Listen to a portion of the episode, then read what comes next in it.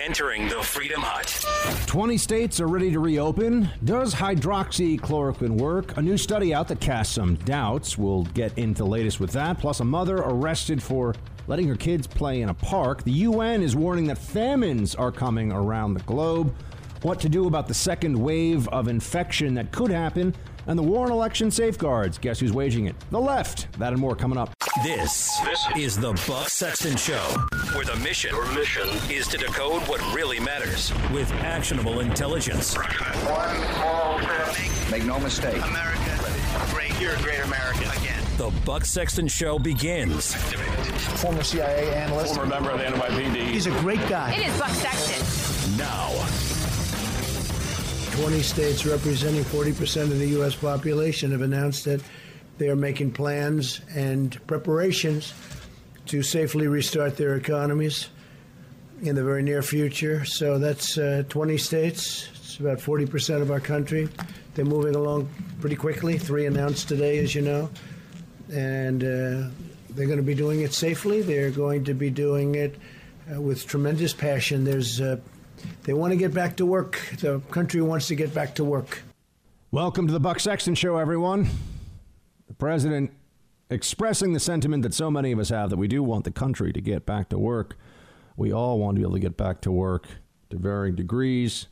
We're able to continue or not, but we, we need America to be doing what we need to do once again. We have given weeks and weeks of our lives to this. Uh, lockdown effort, a lockdown effort that still has, I would say, questionable, questionable data to support that the full lockdown was necessary. I'm not going to say it was wrong. I'm just saying it's questionable. And in some places, if you look at it state by state, you see one part of the issue is that if you take it all as a national lockdown, yes or no, well, then you're going to you're going to edge closer toward well, I guess we have to be more cautious and, and go with the national lockdown. If you do this state by state, uh, there are some states that quite clearly did not need to have a cessation of, of business like other states did. There's that just at this point, I don't know how you can justify telling you know, tens of millions of people in certain states that because there are uh, there have been a few thousand infections that are established, and we got to talk more about the serology testing situation today. But a few thousand tests, or you know, 5,000, 10,000, you're going to shut down all business and social uh, social distancing, the mitigation measures that are in place, they seem to be they seem to be working. So that's been positive. But we can continue those. We can continue those even as we try to engage in more normal lives. You know, the, the debate here is still not go back to full on normal. No one thinks that we're going to be able to flip the switch and everything's going to be the way that it was before all of this happened. But we're never going to get there if we wait for the risk to be zero. And I think that's the change in consciousness that's happened at this point. I think that's where people have finally started to see a shift in their thinking. Uh, some of us have been worried about this all along. I mean, I've been concerned about this, trying to raise those concerns here on the show. And I, I just also think that the first person who yells across my at least six foot air barrier of virus safety to put on a mask, or else they're going to call Mayor de Blasio's snitch line, even though I'd be walking entirely alone, except for Tallulah, in open air on a generally empty street in NYC. They are going to find me very disagreeable to that little dictatorial impulse. They're going to find that I do not like that and do not respond well to it. And I know that there is now a statewide order in effect, but some of these statewide orders are of dubious constitutionality and legality. We have been accepting them, but if we chose to challenge them, the state would have a very hard time proving some of this is, in fact, within its remit in court. Uh, but they're doing it anyway. They're doing it anyway, and that's uh, that that's concerning. You know, for the past month, if you brought up any concerns about creeping state tyranny, as I have. You've been told to shut up. You've been told that you want grandma to die, and you've been told to stay inside, peasant. Nancy Pelosi has Jeni's ice cream to eat in front of her $25,000 Viking fridge. Well stocked by the servants, I would note. Nancy Pelosi, guarantee you, she has, quote, they don't call them servants anymore, they call them staff. I did not grow up rich, but I grew up among, you know, in close proximity to the rich here in New York City. And I, I know the, the, some of the proper terminology for the highfalutin folks. It's not, you don't call them servants, you call them staff, even if you make them wear one of those old time butler or maid uniforms. Trust me, Nancy Pelosi's got a bunch of people maintaining the, uh, the castle for her while she's telling the rest of us to stay locked indoors. But for the uh, for the past month, if you brought any of this up, that you were treated terribly, and now we have mothers being dragged away in front of their children uh, for the crime of getting fresh air in a playground and jogging on a beach is treated like a public menace. Many of us have been warning all along here about just what is going to happen the moment the government has too much power, the moment that we start to say the Bill of Rights no longer counts. You can tell us whether we have freedom of assembly. You can tell us whether we have freedom of speech, what we're allowed to say. This is very troubling. You know, one of the areas of the digital era, the digital revolution in which we live, that I have always found to be uh, a, a, a, remarkable step forward, true progress. I feel like progressives have ruined the word progress for many of us, but it is still a good word, still got usage. But one area of true progress has been the notion of the major social media platforms as free speech havens. Now, we've all found out the hard way that's not really true, but how not true is it? YouTube CEO Susan Waj. Producer Mark, how do we? I mean, this is a Polish one. I don't know if you know Polish better than me. Wajciki? Sure, why not? Wajciki. I'll go or why why why cheeky? That's a tough one. Um, anyway, the CEO of YouTube, and pardon me, I should know her name, but you know we're doing a show here, and I didn't look this one up beforehand, so that's on me.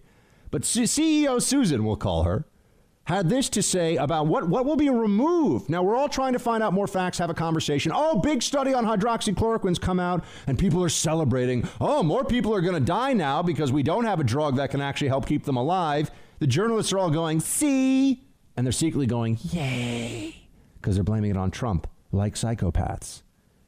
I actually reached out and sent the study to and I've had a conversation with an infectious disease specialist whom I know quite well. And I have a whole bunch of data from a professional, or analysis, I should say, from a professional based on that data that I will share with you today that you will not see from the mainstream media. But YouTube supposed to be a place where you can share your thoughts on matters of public policy, right? Uh, this is look, this is not hate speech. This is not uh, you know threatening anybody or causing violence or instigation of violence or anything like that. This is open public discussion. What should we do about the pandemic? YouTube CEO Susan had this to say about what they'll pull down from that site. Play two. But then we also talk about um, removing information that is problematic. You know, of course, anything that is medically unsubstantiated. So people saying like, take vitamin C, um, you know, um, take turmeric, like those are all will cure you. Um, those are the examples of things that would be a violation of our policy. Um, anything that would go against World Health Organization recommendations would be a violation of our policy. And so remove is another really important part of our policy. Remove that's a that's a nice way of saying uh, censorship. This is YouTube engaging in censorship on behalf of the WHO. The WHO? Who? What? What? Archimedes? No, the World Health Organization. That's the same organization that we know told the world in the middle of January, oh, it turns out uh, they, they didn't think there was any evidence of human to human transmission of this virus that has now largely shut down the world. The organization that has been doing China's bidding and that has been praising China in recent weeks for its response to this crisis. Yes, that organization. Hmm. If you disagree with them, or if you tell people to what? Take more vitamin C? Or what, what, what goes against WHO recommendations, I would wonder? Oh, wearing a mask? If you said you need to wear a mask a month ago, that would have been against the WHO mandate, it seems. And if you now don't wear a mask, you're against the mandate. The mandate keeps changing. For those who actually understand history, the idea that consensus around ideas of medicine and uh, around science, uh, consensus matters, is, very, is a very dangerous one. The facts matter, data matters. Consensus is often political, consensus means nothing. If you're curious, you could go back and, uh, and read about wh- how there were outbreaks, outbreaks of cholera in Great Britain, stretching into the middle of the 19th century. And at that point in time, uh, London, you know, you're talking about 1860s, 1870s, 1880s. London is really the intellectual and, and scientific center of the world. I mean, London was considered a more more sophisticated in those regards than anywhere else, perhaps even even including the United States. And the overwhelming majority of doctors in London would have told you in the 1870s and the 1880s uh, that the reason you would have gotten cholera, which is a very uh, very dangerous bacteria that's that's waterborne. It actually comes from human human waste.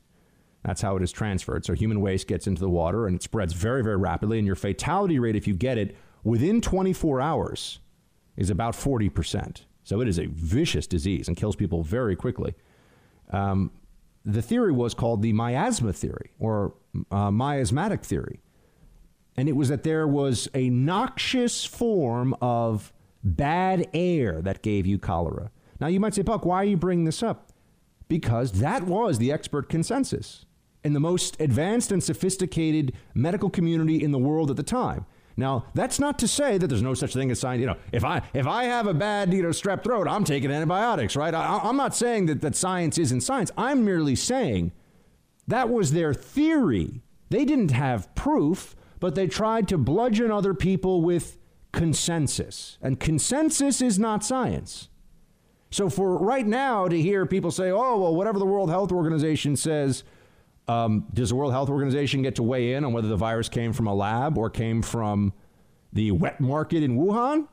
Are you allowed to go against that? I want to know where the censorship stops and starts with what the consensus on these issues may be. We have petty totalitarianism rising in states across the country where we just shouldn't see it. No one should be arresting a mom for wanting to be out in the air with their child. It's just stupid. We all know that. It's wrong. And we should expect that any government official would know that. Um, we're seeing that happen, and we're also seeing the shutdown of free and open discourse about an area where the models have been wrong, the experts have been wrong. We did not see this coming. They do not know how to treat this. They do not know how to cure this but they want everyone to just shut up and stay inside. I think that's a big problem, my friends. I think we need to keep pushing for real answers. Not, not, this does not mean we have an excuse to be reckless and disregard facts and data. It means let's really look at the facts and data. And what people are going to just chime in with, oh, the experts said, the consensus is, prove it to me. Do not try to silence me by waving a fancy degree that someone else or some other group of people have when they won't be the ones making the argument about why I can't take a walk in a park without a mask on my face. You're in the Freedom Hut. This is the Buck Sexton Show podcast. We will continue to see mortality and deaths among our American citizens, particularly in the cities as they begin to move past peak because deaths will lag. And so we really need to continue to unite and really, really, really support our healthcare providers who are still on the front lines. They have been on the front lines now for weeks and weeks and weeks.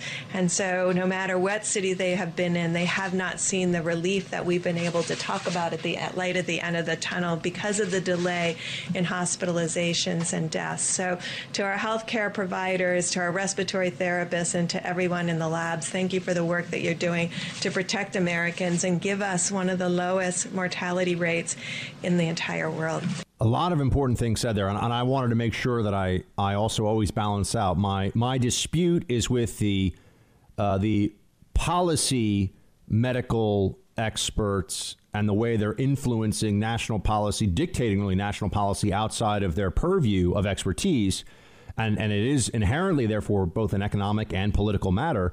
And that's a separate issue from the doctors, nurses, and everyone who are who are just trying to keep alive our friends, families, relatives uh, everybody everybody out there right now who's dealing with this. Uh, so I, I always like to make sure that we we establish that separation. You know, it, it, it is a brave thing to show up every day now as a nurse, as a doctor, as an EMT, and expose yourself to people who have high uh, high levels of this virus, a virus we still really don't understand very well, and uh, have a lot that we have to learn about. I will talk about that hydroxychloroquine study. I have some really worthwhile insights from a true expert for you on that. Um, but I, I, also just wanted to note that you, how often do you hear that America has the lowest, you know, the, the America having the lowest fatality rate from everything that we can see so far is largely, we can't really establish a specific percentage, but largely a function of those healthcare workers. I do not think it is a function of our policy because other countries had lockdown policies too.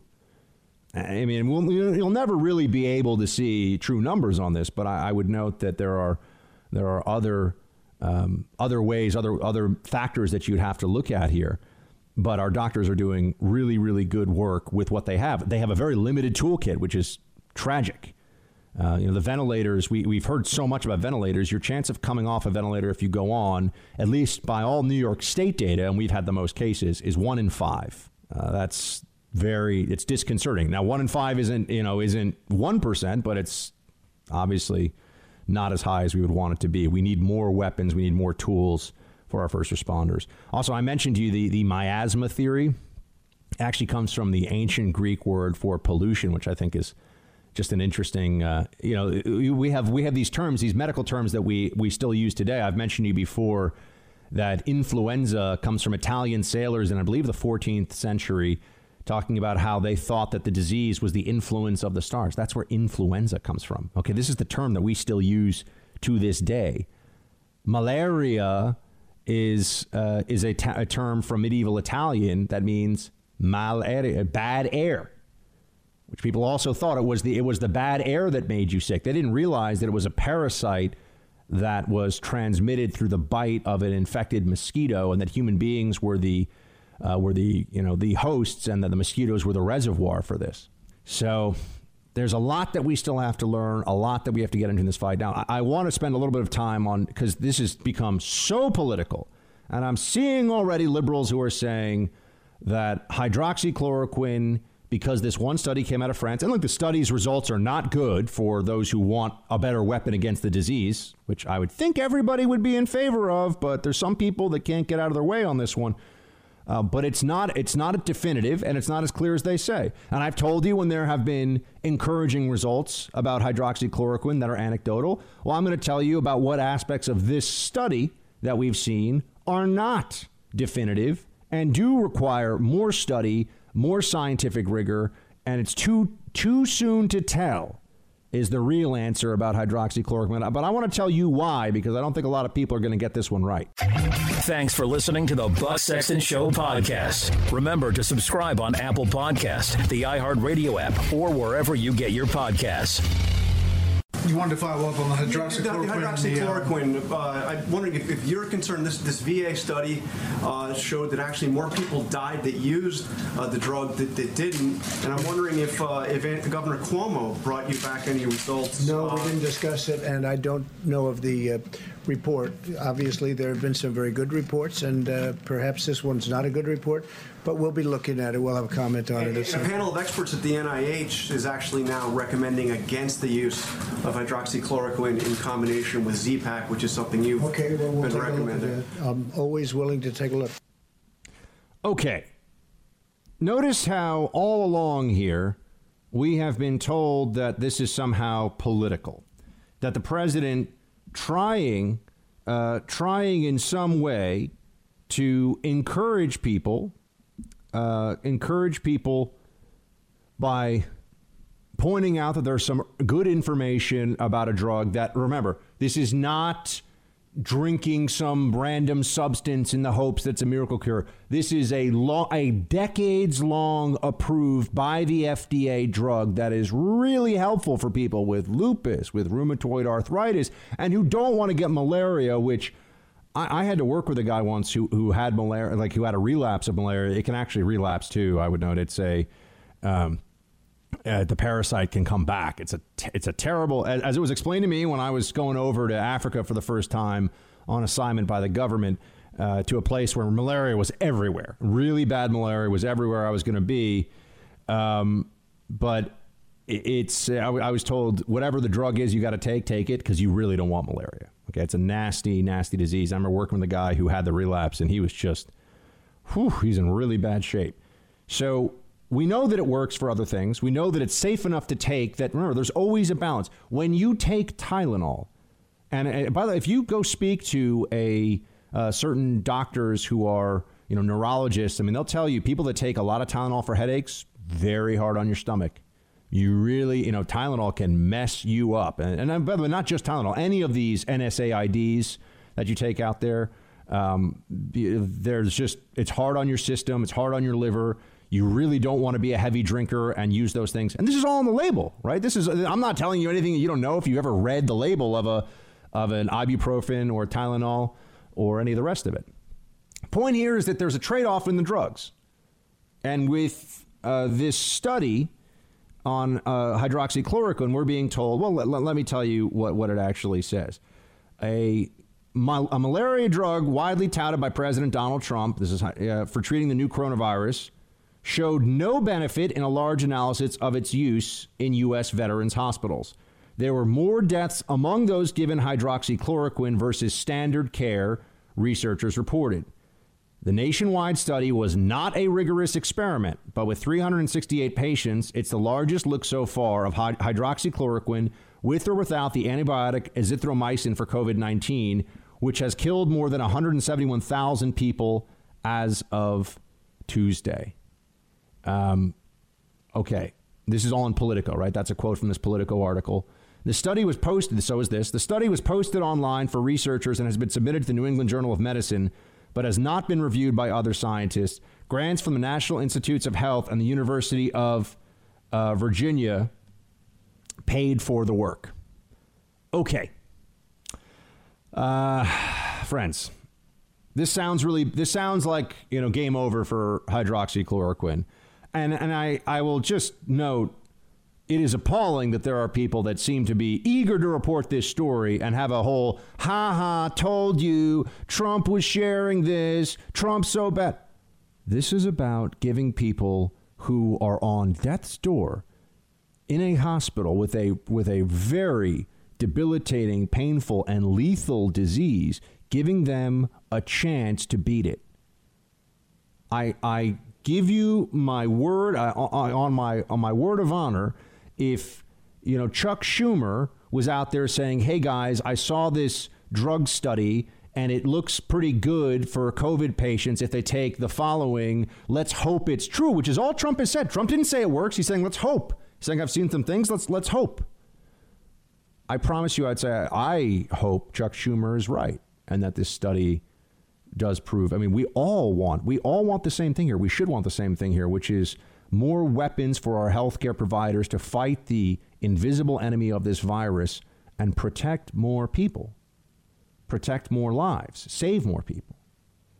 But there's a there's an an obvious, a visible glee with which some in the media report on this, and you do end up asking yourself, how deranged have they really become when even under these circumstances, the most important thing to them is that Trump looks bad. There's no disappointment at this drug not necessarily working the way that we were hoping. No one said it was a cure. I should say, no one in the Trump administration said it was a cure. I don't know what everybody says, but the Trump administration was not misrepresenting this at all. But it's also not over, friends. You'll see that whenever a study comes out, like serology tests, all of a sudden everyone becomes an expert in scientific experimentation. All, all, all of a sudden, uh, they'll be said, "Oh, there's no, there's no control group. Oh, there's no, uh, you know, there's nothing, nothing that you can do to look at this that makes it prove anything, right? I mean, you know, they're they're they tear apart studies that remember beating the virus has been conflated in a lot of journos and Democrats' minds with good for Trump. Therefore, mm, a little conflicted about some aspects of this. You know, a little, little, little, you know, sure, they would say they want to save every life. Of course, they would say that. But yet, whenever there's a story that could promote the ability of the administration to handle this better, or that it's not perhaps going to be as bad as we had been told. There's this very clear, there's this partisan divide in the way that people view this. And I find that very troubling. But this study that now, and I saw people, there were people that were kind of spiking the football. See, hydroxychloroquine doesn't work the way that you were told it does. Well, that's that's really bad news for humanity. Okay, we we want drugs that are going to save people here. We want things that are going to work, but it's also not true. This is just yet another data point among many, and we don't remember what I said. It's not about consensus. It's about science. It's about facts. It's about what is true, what is provable, what can be replicated as a result. And here is what a, fr- a friend of mine, and, uh, and, and really a, on all these issues, a kind of mentor, I, I said, look, you got to break this study down for me. What are we? I said, is this game over for hydroxychloroquine? And I can tell you, this is somebody who I have, I mean, I've entrusted my health and my life to in the past on some serious stuff. This is a guy who really know, really knows his stuff, and he's he's very very highly regarded. But he like he lives lives a private life as an MD, and I'm not. I told him I, I just would use his analysis. I'm not gonna. But he's an infectious disease specialist. He said, "This is what this is his response. You know, the media, Politico, everyone's oh, you know, NPR. The study shows hydroxychloroquine is is garbage. Doesn't work for this. The dangerous drug. In fact, more people died who took hydroxychloroquine." Here's what he says quote, This is probably the worst of study designs. It is retrospective analysis with no stated methods as to how patients were assigned one of the three treatment arms. In addition, the three groups were not entirely comparable, and all were sick enough to be hospitalized. A key indicator of prognosis, uh, fibrin degradation products, was not even measured. So, although it may be proven true in subsequent prospective trials, we should also understand that proponents of the use of hydroxychloroquine in various combinations with other drugs all suggest that the drug is most effective when used early, well before patients qualify for hospitalization. This is similar to the way we use oseltamivir. This is how you know this came from an expert because I don't even know how to pronounce this stuff. Oseltamivir or baloxavir for influenza.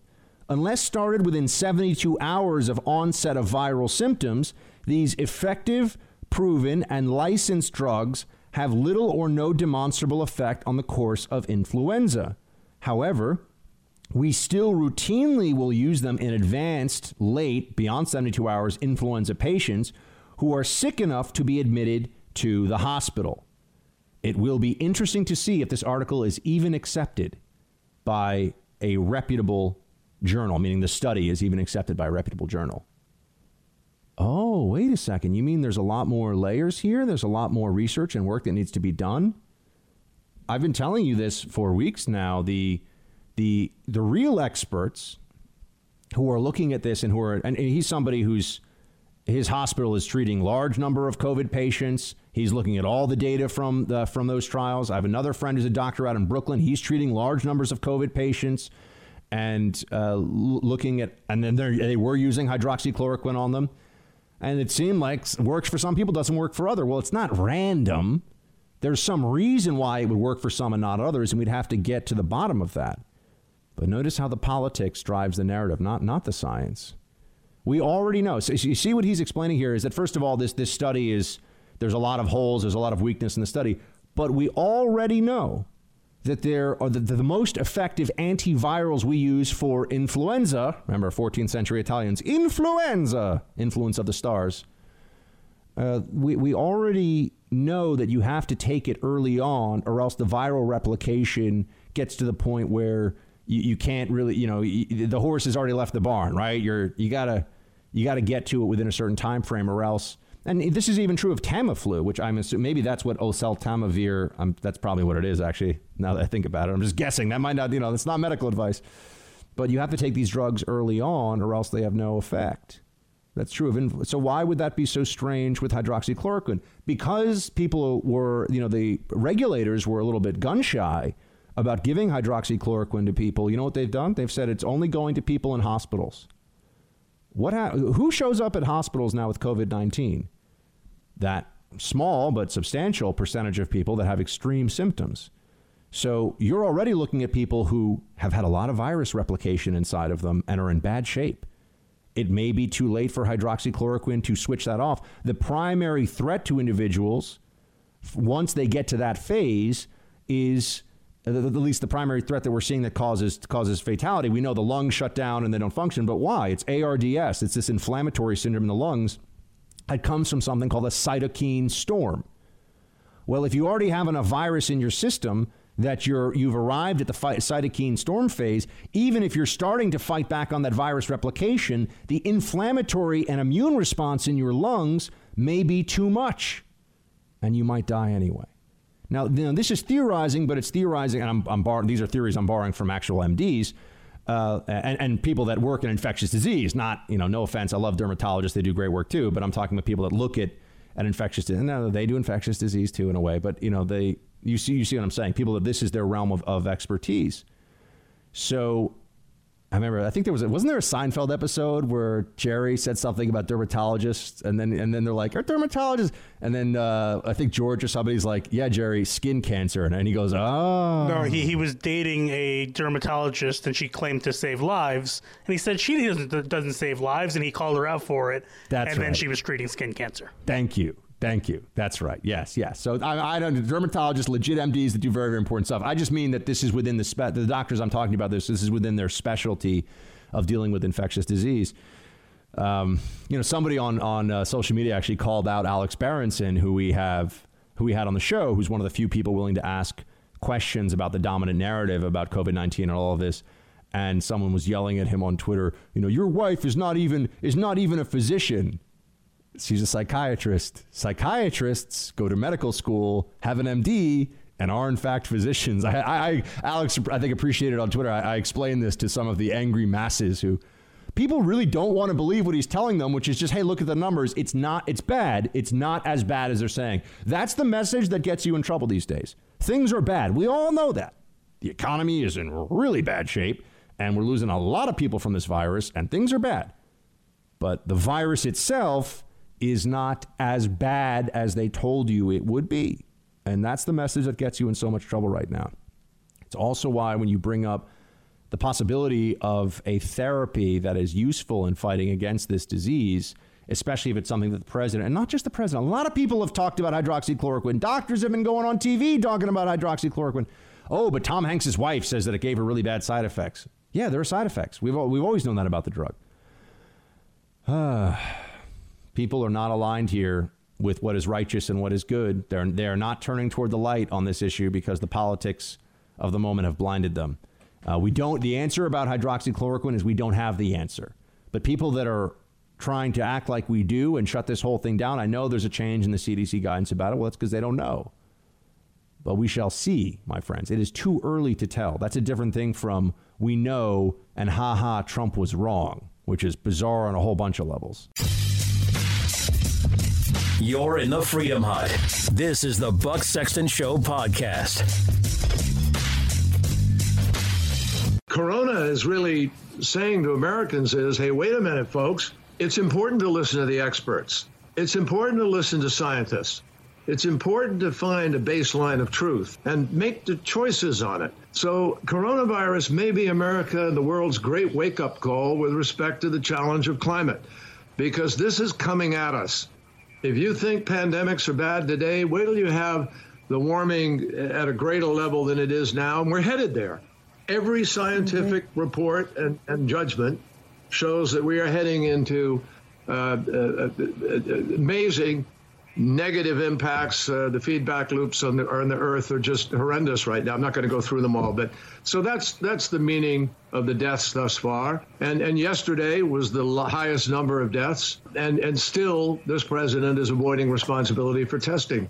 Just all blather and talking points and, and nincompoopery from John Kerry. That's really that's his expertise. Nincompoopery. What the heck is he talking about? The the lesson of COVID nineteen is climate change and how much worse climate change is going to make these these people that they really they have been brainwashed and maybe perhaps their efforts to brainwash other people has seeped into their own brains and they really believe their own BS now. Maybe that's where this is. maybe they, you know, this is the reality of their own mindset. We're in the middle of this pandemic, and you want to tell us that we should be worried about climate change? The, that's all based on models. He wants to talk about listen to experts. Climate change is all about models. Models have been wrong for climate change consistently now for really as long as I've been alive. The experts on climate change tend to usually be people who are like lawyers who work for big international NGOs who are leveraging some scientific consensus when the real consensus doesn't exist. But the tyranny that you're feeling right now around this issue, they will use this on climate change in the future. Mark my words. Thanks for listening to the Buck Sexton Show podcast. Remember to subscribe on Apple Podcast, the iHeartRadio app, or wherever you get your podcasts. You also campaigned on reducing legal immigration, and I'm wondering if some critics are saying that you are using the virus now in this crisis to follow through on that promise to reduce no, legal immigration. No, no. Well, I want people that are in this country, I want our citizens to get jobs. I don't want them to have competition. We have a very unusual situation where something came in that nobody has seen for many, many decades. Probably 1917 would be the closest analogy if you look at it. When you look at the contagion, the kind of contagion we're talking about. So, no, I'm not. I'm not doing that at all. I want, I want the American worker and the American, our American citizens to be able to get jobs. I don't want them to compete right now. President saying he's suspending immigration because national security reasons, of course. We don't want additional virus cases brought into the country. And also, he doesn't want Americans at a time when we're losing tens of millions of jobs, unprecedented job losses, competing with non Americans for those jobs. Sara Carter is an investigative reporter she also is a dear friend of mine and a Fox News contributor. I, I, like to think that being my dear friend is more important than being a contributor, but you know, who knows. but anyway, Sara Carter, I, I, just realized I threw that in the middle. I'm like, well, I should probably give her resume first. But anyway, Sara Carter, thank you so much for joining us dear friend is definitely at the top of the list. Thank you. I'll take. I'll take it. I feel that you don't have to put that on your official resume, but but I'll, I'll take it. Um, no, it is on my official resume. Buck, Sex- Buck Sexton is my dear friend. There we go. so so Sara, I know you know you you we want to talk about the Crossfire Hurricane stuff because you've been all over that story for for years now and have been breaking lots of news on it. And I think people think of your investigative journalism work on that as much as anybody in the field, if not the premier person in that field. Um, but I know you also do a lot on the border. And when the border was a really hot topic, I used to come to you to get insights about your travels in Central America and what you're hearing from Border Patrol. Given the crisis right now, the president's decision to try and suspend immigration. What are you hearing from CBP, the challenges that that they face, and, and just what's going on at our southern border right now? Well, I got to tell you, from the very beginning, CBP, um, our U.S. Customs and Border Protection officers that are out there on the border on the front lines every day, were very concerned. There are a number of uh, Custom and Border Protection officers who have been exposed to the coronavirus. Uh, there, uh, you know, of course, uh, those that that do have it um, have been pulled off the front line until they can get better and recover. That's a big issue. I did speak with Patricia Kramer she is a union rep for the very front frontline officers at the ports of entry. Uh, there was a lot of concern, and there still is a growing concern. It's a story I'm actually working on right now.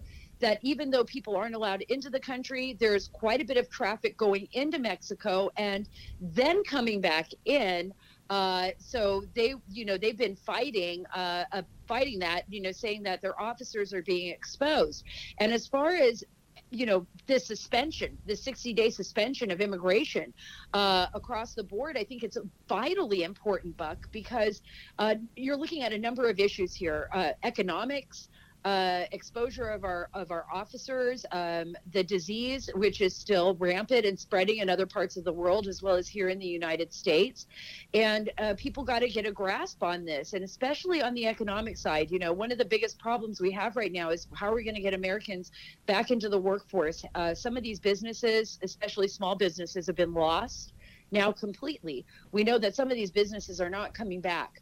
And uh, Americans need to be the first in line to get the jobs uh, once the economy, which it will, come back uh, you know, gets going, we have to be able to get Americans back into the workforce, get our economy pumping again like it was before. The president's doing the right thing. And, anyways, this moratorium right now is happening at a time when we already have a moratorium on this. This just buys more time for the administration and for the government to figure out who and what needs to take priority. And uh, that, of course, is the American people and our law enforcement officials on the front line. Uh, Did, you, of- did you see the the Madeleine Albright uh, the Madeleine Albright quote? You know, she's been somebody who's very very friendly to. Uh, you know, uh, free trade with China. That's actually not free trade, as we know. She's been enriching herself for a long time on that one. That people have been talking about that for the last few days. Uh, but she said that it's almost like the president wants to shut down the country. it's un-American about the border, and everyone's sitting around like, "I can't even leave my house, lady. What do you mean? The country is shut down." The, the country is shut down. And this is the issue. When people were still coming back and forth across the border, and a lot of, and, and, and believe me, this was happening even under the president's directive.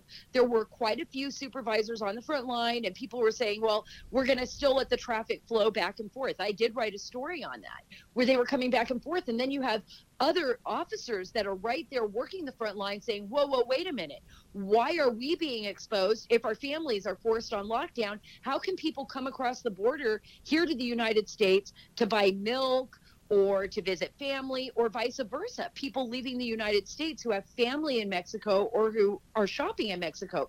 There you just can't do that when you're trying to stem an outbreak of this magnitude, especially whether or not you know the statistics are all right and i you know i you and i have both pointed this out you know on these random stats whether or not that's happening the american people are on lockdown i mean i'm lucky if i get to safeway every day you know to go pick up groceries. That's my like my trip out of the house right?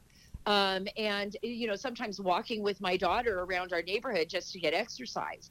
So if we're on lockdown well then why should we have our border wide open for people to travel in and out? There is a reason why this administration is doing that. It's smart. It, and it's it's actually beyond just the mitigation of the spread of this disease. It's bringing us back to what we need to do, and that is put Americans first economically, that we can move ahead. And if there is a place and a time where we will be reopening the border, there has to be priorities in place. And, you know, Madeleine Albright has always been a globalist apologist, along with quite a few other people. They, they, they they definitely are the antithesis to uh, President Trump, uh, directly opposite in his thinking of putting America first. This is about globalism, and we have to be very careful about, you know, people that really want to push this like, global idea of you know opening our borders, um, you know, past NAFTA deals, all of these Iran deals that were so bad that President Trump basically just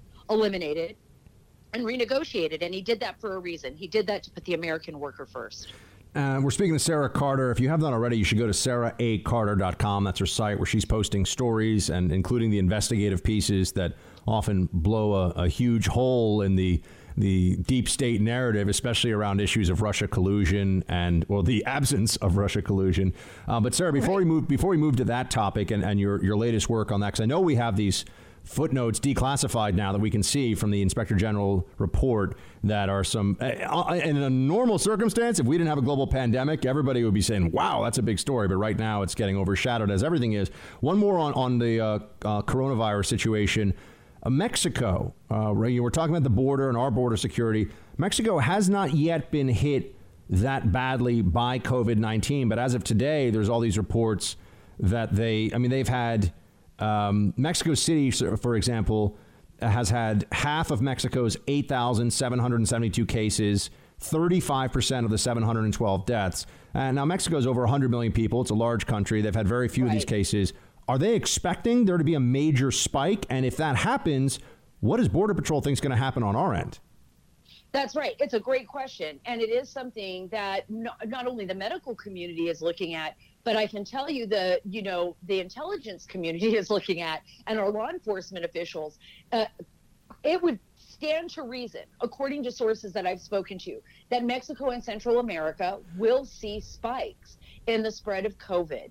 Um, now, every nation is different, and how they classify and can, you know, get their statistics is different, and also environments are different. So that is something that they're going to be looking at. Whether or not the the warmer weather as summer comes around will that mitigate the spread of this virus? But remember, Buck, there will be, according to medical officials, a concern that there will be a second wave. And a lot of people have been talking about, oh, coming up with a vaccine. Will we will we have a vaccine in the future? Well, that could be years from now. That could be two to four years from now if they ever find a vaccine that actually is really going to work against this. Because remember, viruses and pathogens, they mutate, they change. Um, and that's always been the problem when we try to stay one step ahead of the flu every year. You know, sometimes the flu vaccines are effective, other times they're not effective because that means there's a different strain of it coming around. But I can tell you this talking to people in Central America, this is a big, big concern for them. I spent a lot of time in Guatemala. Um, I know a lot of the senior Guatemalan officials in the government from the previous government of President Morales and some who are currently in this new administration. They are watching it very carefully. They're working very closely with U.S. officials on this and uh, trying to monitor. But gosh, Buck, you've traveled to a lot of the similar places that I've traveled to uh, around the globe. And you know, there's a lot of areas of poverty in Central America as well. And it's very, very difficult to get the right medical uh, officials in those areas. It's very, very difficult. And, and also, I, I would have concerns that the, if you're going to have, uh, you know, COVID 19 and you have some of the economic devastation that we've had in this country, if that starts to filter, you know, south of us, we can handle it better, certainly, than those economies can. And the possible influx of what you what they you know the left will refer to them as COVID refugees, even though we have COVID here. That could very well be coming, and I, I think that's that's a concern that we all have to keep an eye on. That's why the president shutting the borders. Uh, might be a, a prescient uh, decision at this point, shutting down immigration, I should say. Uh, but Sara, also just just because we got we got a few minutes for this one, you've been following Crossfire Hurricane, the FBI's bogus investigation into President Trump for uh, Russia collusion in the 2016 election. And there was some big stuff that came out in the Inspector General Horowitz report, new stuff from the footnotes that are now declassified. What can you tell us about it? I think this is probably some of the biggest news. And unfortunately, we're not seeing a lot of the major news outlets report on this. The American people must be informed about what happened here. And these footnotes that were declassified by Chuck Grassley and Ron Johnson, the senators that have been investigating and really pushing for the DNI. That's the director, acting director of national intelligence, Rick Grenell, as well as the attorney general, to declassify these footnotes, basically exposed in a nutshell that the FBI, senior members of the FBI and the Crossfire Hurricane team, as well as I believe from what I'm hearing from my sources, other members like John Brennan, James Clapper, former Obama officials, knew all along, knew all along, Buck, that this information was Russian disinformation. Basically, what Christopher Steele put in his dodgy dossier, the debunked dossier, was actually information supplied to him by some Russian connected Kremlin sources that were putting disinformation into the dossier to uh, harm President Trump and to harm our elections, to harm our nation, and to dis- divide and seed chaos. The question is, knowing that they knew this, why did they continue to do it? And what is their culpability in this? Uh, you know, from the beginning, I've always said this appeared to be a soft coup from uh, senior Obama administration officials that did not want candidate Trump to become president. And if he did, they wanted to take him down. And more and more, what we're seeing is that they were very aware that they were the ones actually colluding with Russia, that they were actually spreading Russian disinformation. And just as a footnote to all of that, before you let me go, uh, I spoke yesterday to Nigel West, a former parliamentarian uh, uh, from from Great Britain, as well as an expert on intelligence, written a number of books, and did an investigation into Christopher Steele um, back in 2017. And what he discovered from Christopher Steele's report. And by the way, this was somebody who was friends with Christopher Steele. So this isn't somebody who hated him by any means. This is somebody who was asked to conduct an investigation uh, after looking at Christopher Steele's numerous reports, because there were actually 17 reports that he actually did um, on the Trump administration, uh, he concluded that Christopher Steele made up the report that he was basically this none of the report was actually true. So he's a in the intel business. You know, we'd call him a fabricator. He's a fabricator. A fabricator, exactly. That he fabricated this report, which is really stunning. Now he may have had, and according to others, he did have some connections to Russian sources. And he did. But the thing was, is the way he described his sources, the way he described his sourcing, there was just no way he could have had this information from any legitimate sources. So what we see now is that Christopher Steele basically was a fabricator, and the information that he did put in there that seemed the most salacious was just actually Russian disinformation from Russian intelligence, from their GRU and FSB. And uh, so it looks like the Democrats themselves were the ones that were duped by the Russians. And uh, for those that weren't duped, they should answer the question to the Attorney General and to Prosecutor John Durham. If you knew this was Russian disinformation, why did you assist in spreading it? Sara Carter, everybody. Sara, please stay on this story because we're gonna we're gonna need to find out what the what the resolution is here, and if we don't keep the pressure on, we know they're gonna. You and I both know uh, the old Potomac two-step. They'll sweep it under the rug unless folks like you stay on it. So thank you for all your work on that. Everyone should be following Sara on social media. SaraACarter.com is her website. Sara, thanks so much. Thanks so much, but great to be on. You're in the Freedom Hut. This is the Buck Sexton Show podcast. It is happening in the context of Congress having gone on recess for a month.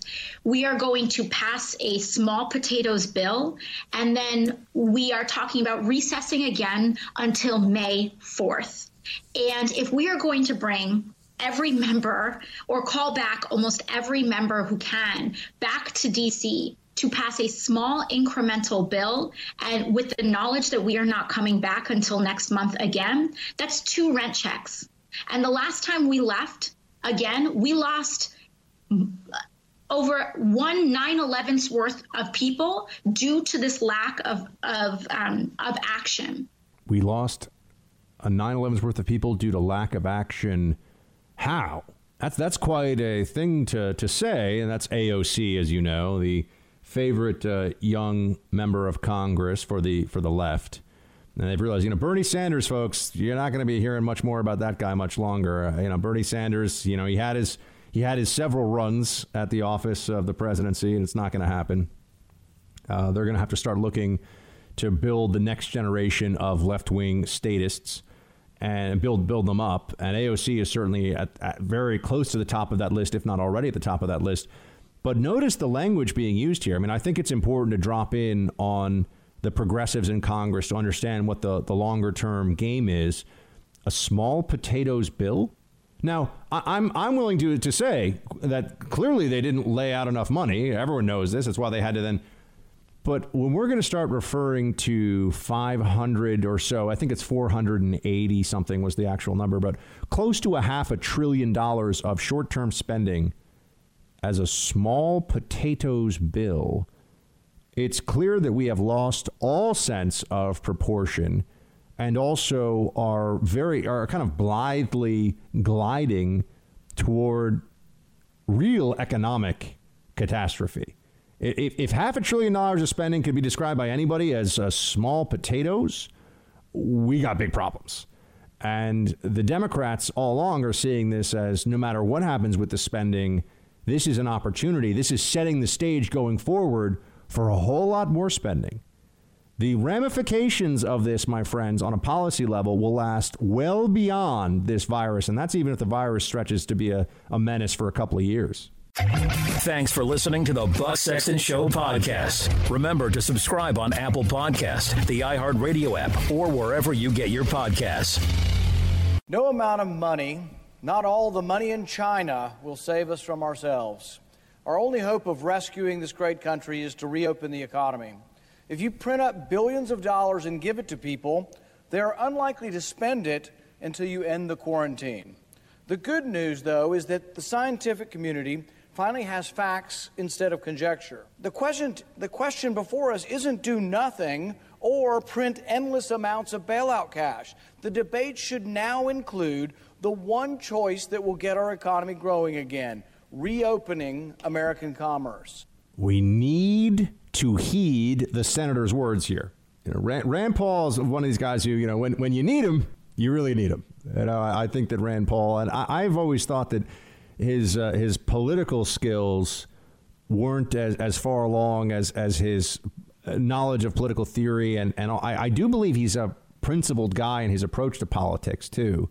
Uh, that, that he does, his beliefs matter in the exercise of his of his job as a senator, which makes me also think that he'd be he I think he'd be a pretty good president. I know people don't think so. I think he'd actually be he wouldn't bother you. You wouldn't have people getting you know pulled off of uh, subway subway cars because they don't have a face mask on. Although that's a state issue, I'm not trying to not trying to you know take a, a cheap a cheap shot at our current president, but I'm just saying you know he's he's a guy who does believe in liberty and freedom, and he also understands because of what what he knows, but also the legacy of his father, Dr. Ron Paul. Um, you know, he he understands that this uh, that this amount of by the way, it's Dr. Ron Paul. I know Rand's an ophthalmologist. Producer Mark, isn't is is Ron Paul a doctor too? Or am I, am I, am I imagining that? I got, gosh, I, sometimes I so much so much information yeah, he was a physician. Into, Thank you. He was a physician. I thought so. So he's Dr. Ron. He's a real doctor, not a Dr. Jill Biden doctor, a PhD in education. No, no, no, no, no, no, no. We are not going to call you Dr. Jill Biden because of your PhD in education. Um, where were we on this? Yes, Rand Paul saying we have to reopen the economy. The projections of what starts to happen if we continue to spend money at this rate, and really, I shouldn't say spend money, print money. That's the issue. Uh, I think a lot of people, and I've, I've seen some analysis from Wall Street on this, a lot of people uh, recognize that we are, that, that those who can are sitting on the sidelines, not spending money and not investing because of the great degree of uncertainty right now. And those who are in a tough position, they're spending the money very quickly that the government's giving them because they have no choice and it's coming up short. They don't have enough cash. That's $1,200 is not going to last people reopening the economy is going to be a very complicated, a very challenging process. And that's assuming that we're all operating from the good faith position of what's best for the United States, what's best for the country as a whole. Uh, we, we, have to, we have to reckon with the truth that there are people right now who, I, I think in their mind, they separate out, you know, they say, oh, I, I want all life to be protected uh, from COVID 19 but if the economy needs to be, um, if the economy needs to be a little bit beat up, a little bit longer, so that Donald Trump loses the election, they're okay with that. So this is where you're going to see this fight because that desire to uh, do everything possible, as I say, if it saves one life, that theory, if it saves one life, it should be done. That will be used to shout down anyone who's pushing for reopening. Um, and there's another another concern here, another uh, re- problem that a lot of the political debate obscures right now, and that is if some states do open with the more uh, limited mitigation measures. Remember, no state is going back to totally normal, but if some states open with these mitigation measures in place and they don't have a spike, what then? Why did we need all 50 states, eff- effectively all 50? I think it's maybe 47 or 48 technically. But why do we need all these states to have the shutdown orders? Why is over 90% of America told stay home? You can't go outside. Does, any, does anyone find a, an easy justification for that if, in fact, it seems that states are able to control this on their own with much less severe mitigation measures? That's going to be a whole debate. It will also then indicate that the, the blame Trump campaign, because he did not order the federal shutdown fast enough, may not have any any data, any merit behind it. Put put aside that everybody got this thing wrong and nobody really knew. But if states were able to, on their own, engage in mitigation measures that would control the virus as it continues to be a threat and continues to spread, which it will. I mean, Dr. Burke said it at the top of the show. We all know there's going to be more. There are going to be more COVID cases. There's no way around it. But if it's not an overwhelming problem, and if the loss of life is not something that society cannot sustain, right? Uh, then everyone's going to turn around and say, "Well, hold on a second. What was what was going on here with these? Uh, what was going on with this declaration from on high that we have to have the shutdown?" And then everyone's going to look at the pain, the alcoholism, the child abuse, the loss of jobs, the loss of livelihoods, the destruction of businesses, the anxiety, the psychological pain, the depression, the duress that we're all under. And we were told was for our own good. Remember, we're told was for our own good. There's going to be a moment of reckoning for all of that. They keep trying to tell you that the Swedish model is a disaster. It's not. It's just not true. They keep trying to tell you that we shouldn't look to other countries that did not shut down. Did Japan shut down its whole economy? No, it did not. Why? The only answer we were led to believe, the only answer, unless you wanted just bodies in the streets, millions of people dead, the only answer was to shut down the entire economy. The first time in history that the United States has voluntarily decided to shut down its economy. We do not do this during wars. We do not do this during previous pandemics. And, and this is what our policy community settled on as the answer here. And it was, remember, it wasn't just the, they, they got us going with a two week shutdown, then they extended another month. Six weeks of shutdown, huh? And then we get to what do we do with the second wave, the second wave that may come. Um, no, everyone right now is is trying to see the future about how bad this will be coming back in the fall. And we don't know certain things, and no one's going to know them right now. Like, will we have better therapeutics? Will we be in a stronger position to fight the virus then than we are now based on the tools that we have? There's so much focus on on testing. Where will our testing be at that point? Now, remember, as I've said to you, eh, by the time that, you know, no matter how good we think the testing gets, test and trace is going to be imperfect, which means there will be spread of this disease it'll hopefully be a containable situation. But let's understand that the, the even the people that are yelling testing, testing, testing, they accept implicitly that there will be some trade-offs here, which means there will there will be people who die from this virus because of the reopening, even if we get to the testing levels that they declare are completely necessary. And uh, you know, Nancy Pelosi, never helpful in any of these discussions keeps on she keeps repeating this mantra about science as if that's an answer to what well, the, the science says what exactly right now shut down forever this is not a scientific only question. This is also a deeply political question that goes to individual rights and freedoms and the constitution. Here's what pelosi says though nonetheless. Play six. Uh, there's a boy scout saying proper preparation prevents poor performance. Well that was exactly where the president gets an F. He was not properly prepared, not with the truth, with the facts, or the admission of what was happening in our country. Delay, whatever, delay, denial, death. Uh, instead, we'd like him to see him uh, insist on the truth, and we must insist on the truth with him. And that is really what should give us hope. If he finally, it's no, never too late it's never too late, as I keep saying, to tell the truth, Mr. President, and it's mm-hmm. never too late to do the right thing and to pay attention to science, science, science, and science. This is really what liberals have been reduced to. Testing, testing, testing. Science, science, science. Just repeating words that they think make them sound smart. You know, this is a little bit like the reduction they do about much more complicated issues like climate change, for example. Do you believe in climate change? It's a stupid question, but people ask it all the time. What does it even mean? Do I believe in climate change uh, that is real but not particularly important? Do I believe in climate change that would justify the shutdown of the global economy in order to save the planet?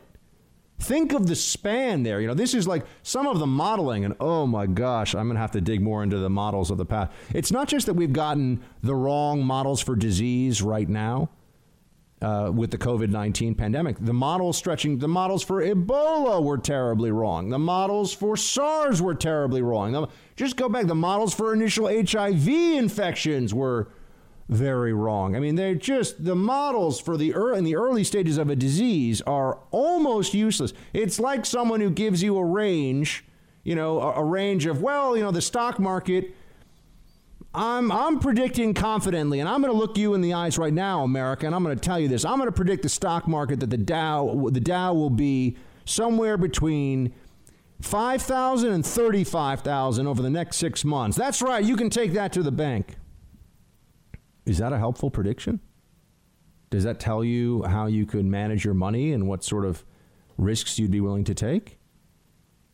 Dow at 5,000, things are very bad. Dow at 35,000, things are fantastic. We must have found a cure to this. Miraculous, right? Uh, but that's what you see with these these disease uh, these disease spread models that that the pandemic preparedness community relies on. And it does very much affect the decision making that we've had about how quickly we're willing to start to reopen businesses. And that then brings me to some of the impediments that we see to the reopening of businesses that we've we've known they're real, we've known they're going to happen, but now it is uh, now it is becoming apparent from from what's actually happening on the ground in states across the country. I, what, what what happens to a restaurant now, even if they want to bring people back? I'll, I'll walk you through that. You're in the Freedom Hut. This is the Buck Sexton Show podcast. Uh, Mitch McConnell likes to say we delayed the bill. No, he delayed the bill. Uh, a month, uh, two weeks ago, he came to the floor and said, "This is all we're doing, just the 250." And the Democrats were united, House and Senate. The Senate Democrats went to the floor and said, "No, no to that. We have a better idea about hospitals and testing and uh, more funds for all of the businesses, the low, lower, uh, in, uh, shall we say, the unbankable small businesses. So we were very pleased that he finally came around to the, the fact that we had to go forward with this. Uh, so he was the one wasting time. I say that because I keep hearing him say, uh, we delayed. No, he delayed. Total rewriting of history from you know, wine cooler Pelosi over here. I mean, just total crap from her. We all know, and the media lets her get away with it. They just they pretend, oh, they speak truth to power, the guardians of our democracy, the journos, you know, the fourth estate. Please. They're the worst. The worst. We all know that Pelosi was playing games. Everybody knew Pelosi was playing playing games. No one says that they're not going to have a there's not a willingness to try to help out hospitals. You know, look, part of the shutdown problem here, part of the issue is that hospitals are going bankrupt now, folks. People can't get normal care, and hospitals are going bankrupt all across the country. With each passing day, they're going under because of the uh, cessation of of elective procedures. Which some, when you when you look at the full scope of elective procedures, some of them are not really that elective. They're pretty important, pretty urgent, um, but also a lot of uh, preventative medicine won't has not been occurring. I mean, just I don't even want to think about this, but I do think we have to keep it somewhere in, somewhere in the back of our minds. Think of all the cancer screenings, all the mammograms, all the all the you know analysis for uh, early stage prostate cancer, all these things. I mean, here, here's a perfect example. I, I haven't gone to the doctor. I mean, I haven't gone to the barber, but I haven't gone to the doctor this year uh, to get to get checked out and have my physical, and I don't know when that's going to happen. And now you might say, well, I'm a relatively young, healthy guy, and so it shouldn't be a big deal. Well, what if I don't get to go for six months and I do find out that I got something that is a big deal? Now, it's not just, oh, look at me. It's extrapolate the circumstance that each individual is dealing with over 320 million people. And then start to think, okay, well, how many, you know, serious diseases are being missed in this period?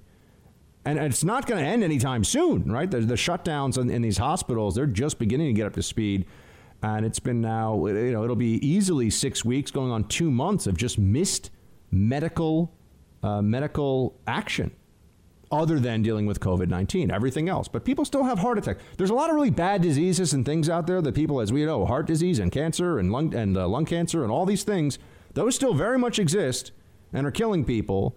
And we've effectively said you know the the preventative measures that we can take in hospitals. Those all get put on hold right now. Now, again, they tell us this was the only way, but hospitals are going bankrupt. Okay, so Pelosi's pretense that Republicans wouldn't give money for that is total crap. But then you also just have some of the, well, for Republicans perhaps unintended, but the, the consequences of the uh, rescue bill itself. Really interesting piece in the Wall Street Journal by Kurt Huffman. Uh, it's a commentary piece. Our restaurants can't reopen until August Employees refuse to return to work as long as they're getting an extra $600 a week. He talks about how he's trying to keep going. The goal is to survive. They're doing some takeout. This reminds me of all the restaurants in New York and the service industry employs, I think it's 10 to 15 percent of America. I think it's something like that. Producer Mark fact check me on that one. I think it's 10 to 15 percent of America. It's a big. I mean, service industry jobs are are huge. They're a huge part of the economy, irrespective of whether my off the off the cuff number is right in line. And uh, you know, the, he says this restaurants at 30 percent of their usual revenue. And here's what's going on. Quote: We started making the calls last week to our furloughed employees but they've, been, uh, they've already begun receiving weekly federal pandemic unemployment comp- compensation checks of $600 under the CARES Act. When we asked our employees to come back, they all said no thanks. If they return to work, they'll have to take a pay cut. The starting wage for a line cook in one of our restaurants is $15 an hour. These cooks receive at least a dollar an hour in tips, so at minimum they make $16 an hour or $640 before taxes for a 40 hour week. The overwhelming majority of our laid off cooks qualified for Oregon unemployment compensation, for $416 in our example, based on the cook's wages. The extra $224 a week provides a strong incentive to return to work, but as of this week, the same employee receives $1,016 a week or $376 more than he made as a full time employee.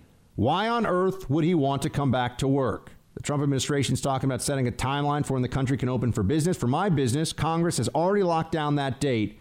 We can open our dining rooms on August 1st once the government stops paying people $15 an hour on top of standard unemployment compensation to stay home. Democrats wanted this.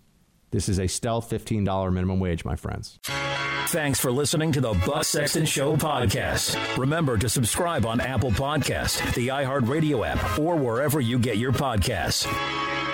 All right, team, we have a special treat today for you. James Altucher joins us now. He's an American hedge fund manager, author, podcaster, entrepreneur. He's founded over 20 companies, and he's host of the James Altucher podcast. Mr. Altucher, hello, sir.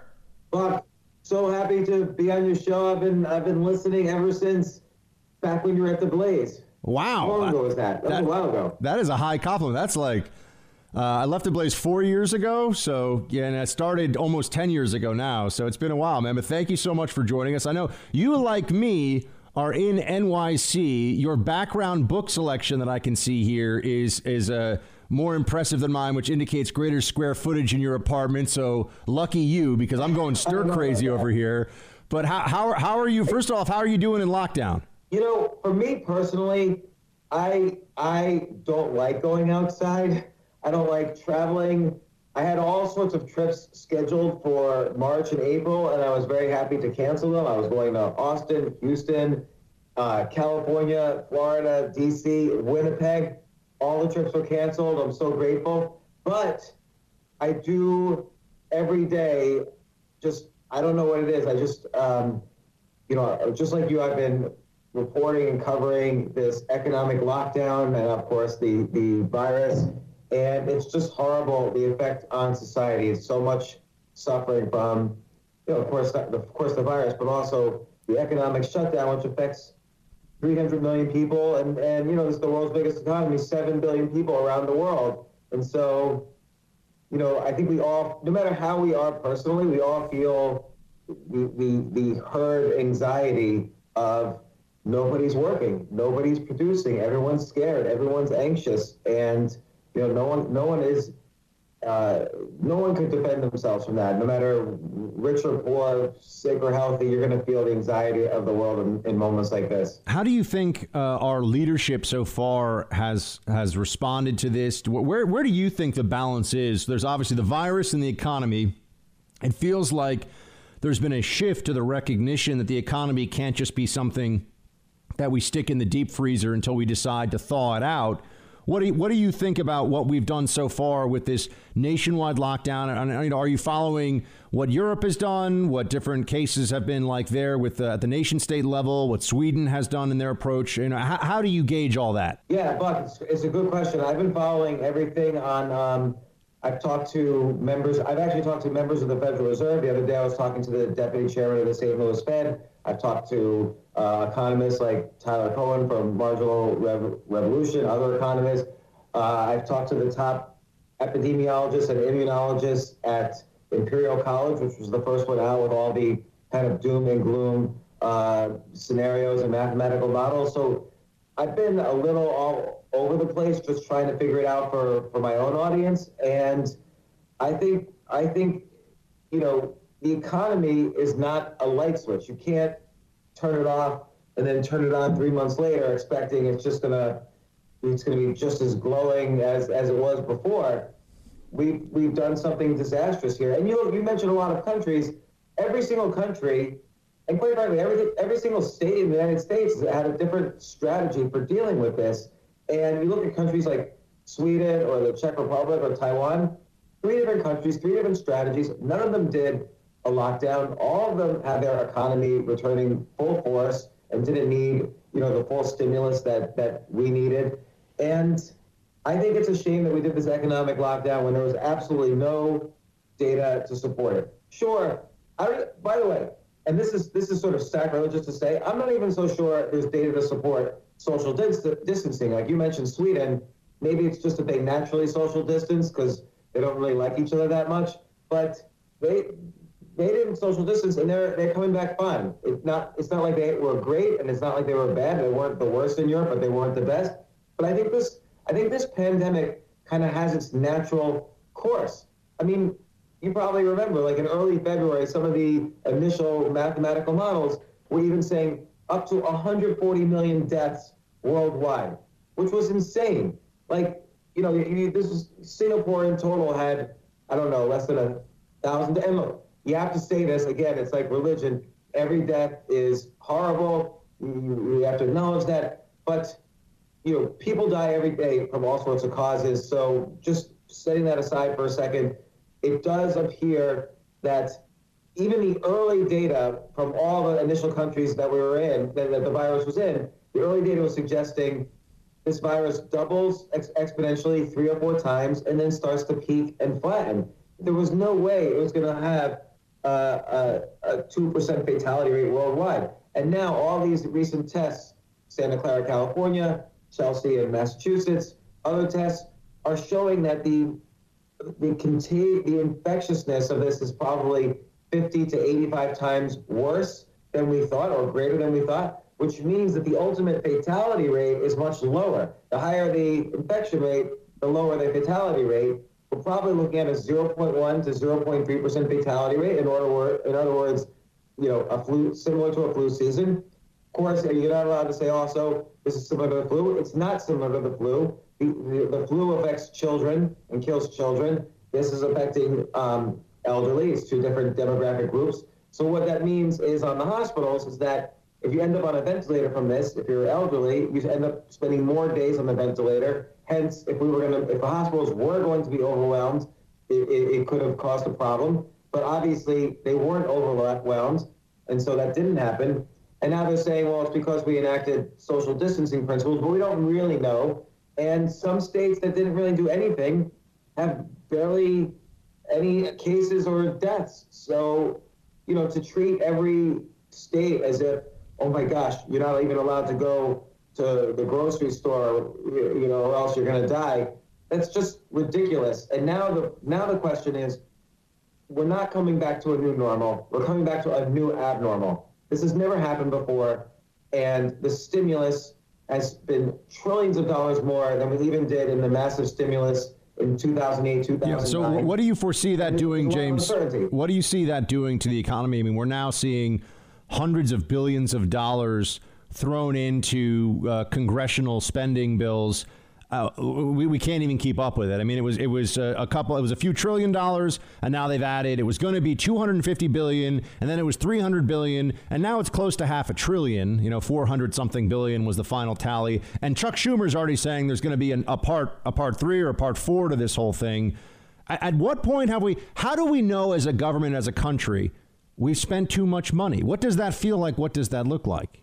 Yeah, that's a great question because because there's going to be a before. It's not like in 2008, 2009, where there wasn't a sudden before and after. Like, it wasn't like the economy was bad in 2008, and then as soon as the stimulus was passed, and and it, it was good. It was there was the economy never was closed then. So the economy went from bad to having some stimulus to then becoming good. But right now, we're all being forced, almost literally at gunpoint. Like they'll arrest you if you don't if you if you you know go outside without a mask or don't obey proper social distancing. So so, sooner or later, they're going to reopen the economy all across the U.S. And then at the same time, the stimulus is going to be hitting. We've never had an experience like that where everybody sort of walks out of their home and, and sees daylight and money is just showering down from the sky. And of course, there's a risk of hyperinflation, but right now we're in a deflationary period because there's zero demand. So the price of pretty much everything now is between 20 to 100 percent below what it was. So we're in a massive deflationary scenario that's been forced on us, but it's going to change as soon as we leave and, and, and as soon as the economy reopens. We don't really know what prices are going to look like. Now, to your point on a macroeconomic level, the, the fortunate thing we have, it's both fortunate and unfortunate, but there's such huge demand for the US dollar. The US dollar is the flight to safety for the wealthy in China, the wealthy in the Middle East, the wealthy in Europe, that that keeps naturally our interest rates low and it keeps people buying other countries buying our debt so that sort of avoids too much inflationary pressure but an economy is only as good as the goods and services it produces people pay for those goods and services in dollars and that's why the dollar is valuable because it buys us goods and services but ultimately if you're just throwing a trillion dollars a month out there and you're not producing any goods and services sooner or later, everyone's going to look around and say, well, why are we, why are we giving so many of our, much of our currency to the dollar? The dollar is sort of worthless.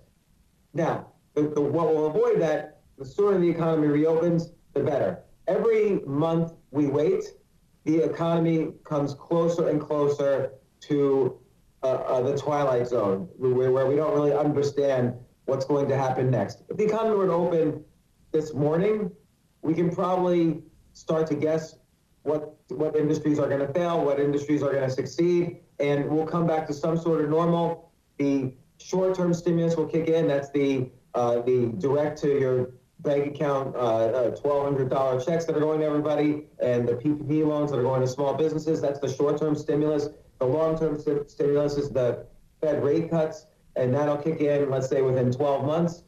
Uh, so we have short and long-term stimulus that will beef up the economy. And the hope is that we, we didn't miscalculate and rely on the kindness of others too much to, to support our dollar. And, you know, hopefully the economy comes back intact. James, I want to come back and talk about how this situation is changing, not just obviously the economy, but life going forward. We mentioned, you know, the new abnormal. What what's and and I, and I want to also take a look back and see what have we learned about life, perhaps that we we used to think was true that was not. I saw a thread you had on this that I thought was really interesting. We'll come back with James Altucher, podcaster, author, entrepreneur, investor, in just a second. You're in the Freedom Hut. This is the Buck Sexton Show podcast. Okay, we're back with uh, James Altucher. He is a hedge fund uh, manager, author, podcaster. Uh, book uh, his book "Choose Yourself." And many books, many podcasts, many things. Yes. Mister Mister Altucher, jack, uh, jack, of all trades, a James of all trades. Yes, D- dilettante of everything, master of nothing. Yeah, well, we, we have the same first name technically, so that that speaks well to you. So let me let me ask about what you, had a thread I found really interesting, and I think some of these some of this audience is really going to agree with it, and they're going to probably going to disagree with some of it. But that's great. We like we like to spark ideas here and, and spark debate. Uh, myths that we have learned as a function of this lockdown, myths about ourselves and about society. I just what what are some of the myths? You know, the, the top ones. I know you had a whole bunch. Well, I think that I think there was this myth that uh, we have to be in a location to work or to learn. Like, look, you know, it's clear now the, the, the tide has come in, and the first institution, group, first group of institutions standing naked are uh, institutions of higher learning, colleges. Like colleges were charging seventy thousand a year, and suddenly they said, "Oh, by the way, we were you could just go home and learn by yourselves, but we're keeping the money. Don't worry about it. You'll get your degree, but just go home and play with your little friends, bother your parents, get your grandparents sick." you get out of the dorm rooms, by the way, because we don't want your your petri dish of disease infecting our dorm rooms. But don't ask for your rent back because that money is ours now. Business 101. We took that money from you, and possession is nine tenths of the law. So I don't know. Like everybody's le- leaving college and they're supposed to take courses online. I've seen some of these online courses. I would rather take a course for ten dollars on Coursera or LinkedIn Learning or Khan Academy. Like, why did anybody pay seventy thousand a year for four years to, to learn to get a degree that says, "Oh, I learned East Asian studies"? Like it's ridiculous. Well, they're, well, they're credential. They're really credentialing. They're credentialing programs, which is especially. I think that's been better known for a long time about some of the more flimsy master's programs in the humanities. But now people are realizing, well, it's like an arms race, right? If everybody has a four-year liberal arts degree of some kind, the value in the marketplace of just having that degree is not the same as it used to be. No, I mean, in this already, you're seeing, you know, skills and ideas are the currency of the 21st century, not a degree from whatever you know school. And I'm even talking right up to Harvard. Like Harvard, there's always a credentialing where there's some status thing, so other people who, who think that they're higher status will, will hire you. But look, Harvard, they just took uh, they have a 41 billion dollar endowment. You know, until they were kind of caught red-handed, they were they, they took nine million dollars from the last stimulus package supposedly to give to students needing financial yeah, Tr- Trump says they're going to give it back. By the way, he said that last the uh, yeah. earlier in the week. Guess what? The head of the Harvard endowment makes per year. He makes guess what? Nine million dollars. Oh, they took payment protection program. Let's protect the pay of one employee, the guy who runs all of our money. So it, it's just, you know, that's that's a big myth. And then there's the myth that you have you, you can't work remotely and be productive you know, right now, I, I think anything with the word remote in it is is going to be supercharged. And, and there's a, both upside and downside to that. We're going to be able to be more flexible about our work hours, more flexible about where we work, more flexible about travel. But at the same time, you have to ask, what's going to happen to commercial real estate? And by the way, not that we have to care that much, but everything in the economy is linked. So WeWork clearly is going to go out of business after this. Like they're they are bankrupt, and SoftBank pulled the plug on funding. So WeWork is the biggest uh, lease leasee. I don't know what you call it. They, they rent the most floors in New York City of any other company. So if you own a skyscraper in New York City and you're heavily leveraged and you have to make your own mortgage payments, and WeWork suddenly disappears and they rented eight floors in your building, you might be out of business. You can't just replace them the next day with, with, with a renter. So, and that's, we were, and then there's all the restaurant storefronts. Not every restaurant is coming back to business in, in urban areas and maybe all over the country. So this, you know, 10 million restaurants, on average, they had 16 days of cash in the bank. Restaurants are out of business in this country right now. And so now, yes, they'll be helped by the stimulus package. But guess what? The stimulus package, at least initially, went to the Shake Shacks and uh, Ruth's Chris Steakhouses of the world. And this mom and pop small restaurants are out of business. I know because all the GoFund. I own a local storefront business in New York City. All I see all the local GoFundmes being, you know, from the employees of all the different restaurants and businesses. Restaurants, but that you and I have even uh, been to, and they're all out of business. So what are going to happen to those buildings who are no longer getting the fifteen to twenty thousand dollars in rent a month that those restaurants were getting? So commercial real estate is going to collapse, and we're going to have like a mini financial collapse after we reopen the economy, just on the basis of that. So, you know, I think I think a lot of things are going to be both good in that you know we'll reopen the economy, people will have an opportunity to really decide what they want to do. They probably changed habits, so they didn't spend as much, they didn't go out as much. Hopefully, they'll start spending and going out again, but some people won't, and that might be a good thing for them. But the other thing is, uh, you know, it's going to be quickly everything that was going to eventually happen, like the demise of yeah, they, they've accelerated they've accelerated the clean, the cleaning out of a lot of the economy in, in, in ways that's going to be very tough. Everybody, James Altucher, podcaster, author, check out his show, the James Al Tucher Show, and we'll be back in a second. Thanks for listening to the Buck Sexton Show podcast. Remember to subscribe on Apple Podcast, the iHeartRadio app, or wherever you get your podcasts. It is time for roll call. Thank you so much, everybody, for writing in. I always appreciate it. It uh, helps us out to hear from all of you across the country and let us know what's what's going on with all of the things, all of you. Uh, so, as always, thank you so much for that. Let's get to it, shall we? Well, first of all, let's check in with our friend producer Mark. Producer Mark, how are you doing? What's what's at the top of the Netflix queue? How's how's life in the penalty box, but the home penalty box? There's a lot of questions there. I'm not really sure how to how to go there. Yeah, you just you, you take them as as you as they come. You take them as you want. No, I'm doing well. You know, uh, I'm into a routine of doing absolutely nothing and then coming and doing the show. Right. Thank God we No. actually have a show to do every day. I mean, I've, Yeah. I've always been thankful for this show, but like if, if I wasn't doing this, let's let's say that you know there was a, a government ban on all home media for some reason, which would be crazy. But I'm just saying, if nobody was allowed to work from home, even doing media stuff, I, I, I would I'd go nuts, man. I, I would have read three or four books in a, in the first like week or two of quarantine, and then I would have just been. I don't know. There's only so much cooking you can do too, because I cook food that's delicious, and then I want to eat it, and I'm going to turn it into Jabba the Buck. So there are limitations. Yeah, I'm going nuts even with spending what eight hours or so on the show every day. It feels like you consume my life now, Buck. That's all I do. I know. I know. You can say it, producer Mark. I complete you. Not going that far, Buck. it's all right. With uh, with Tallulah, man, I gotta say, I've never been so thankful to have a, a little a little furry uh, little furry companion. You know, it's just nice to have. I mean, if I didn't have her, all, all I've got here is a plant, uh, and and it's not a it's not a plant that I think is you know gonna be. Uh, know, hopefully it lasts through this pandemic. I'm not great at keeping the plant alive. The dog, I'm very good at feeding because if I don't, she she lets me know that my uh, my culinary efforts are not up to par. And no one will think you're going crazy because you're talking to the dog, not to yourself. That's that's true too. I mean, I do talk to the dog a lot now. I will say that occasionally I have to make sure that the mic is off in here because I find myself making up songs to sing to the dog. Like that's how you you know those old videos where they got guys who are in prison and they'll be like, uh, you know. 20, you know, 25 bottles of beer on the wall. You know, there's all that. I'm kind of at that phase, except I'm singing songs to the dog. Just out of curiosity, do you think I just sit here in my living room and listen to see if I can hear you all day? No, but I'm just paranoid. If anybody heard me singing, they'd be like, I think this guy's out of his mind. That's a good point. I'd be more worried about your neighbors than the microphone, though.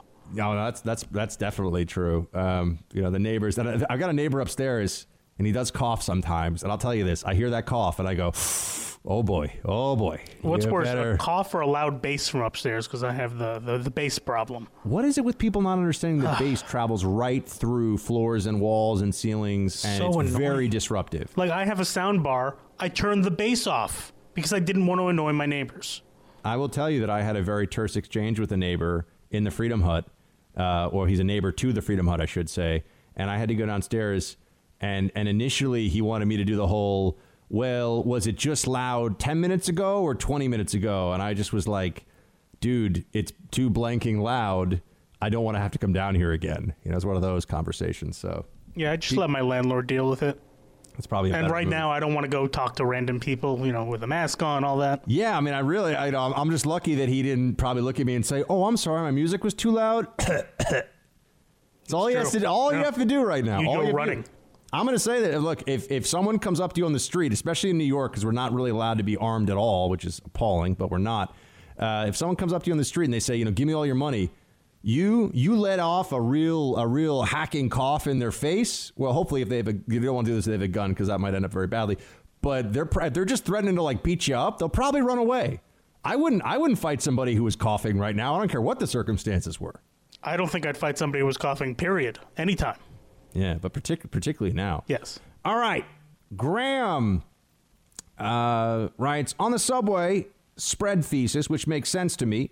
Are we seeing? Oh yes, Graham. This was written about, by the way, last Wednesday in the New York Post. That is actually where the story was broken. Just in case any of you were wondering, it was a New York Post story about an MIT uh, MIT study, and I cited the author here on the show. And I thank I want to hat tip and thank the New York Post for putting that story out there so that we could all uh, use the you know spread this academic research far and wide in a way that is useful for the national and ongoing conversation. So high five, New York Post. Hat tip. Uh, but yes, you're right. Are we seeing similar issues in San Francisco or other cities with high utilization of public transit, Chicago, Seattle, etc.? I know no U.S. city really compares to New York City, but aren't there a few that kind of do? Um, we are not seeing it yet, from what I understand. But remember, the New York City subway is in a category by itself when you look at the numbers and the frequency of ridership. It- There's nothing that's even close across the nation. I mean, it really is between it, it's a few million rides a day. A few million. Think about that. Um, it's someone like me for a while there at the beginning of this year. I was in the subway four times a day. I mean, producer Mark will tell you, I was actually on the subway four separate trips a day.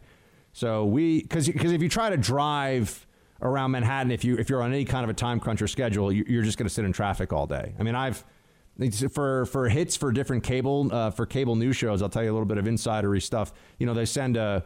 I mean, this isn't like cool insidery stuff, but they'll send a car for you. Usually, that's the one perk if you're unpaid, which most of the people you see on TV are not by these big cable networks, or a lot of the people, I should say, are not. The hosts obviously are, and the correspondents are. If they call someone a contributor, that means they're getting paid. If you're just a guest, they're like, "Hey, it's Buck. Let's let Buck talk." Uh, but you know, you can sit in a car from my from my house to Fox News. You can walk in 15 minutes or so, or you could sit in a car, and it might take you 30 minutes to get there maybe 40. I mean, it's really can be, you could just get stuck and stuck. So that's why everyone's on the subway all the time. I have not seen any data uh, looking at other cities and their spread, but I just know off the top of my head that there's nowhere else. I mean, the DC metro is like a tiny fraction of the New York City metro system. And because it's a tiny fraction, you have to remember the you know the, the, that that MIT study published in the New York Post uh, was pointing out that it's it's about the density on the subway car as well as the duration of the subway ride.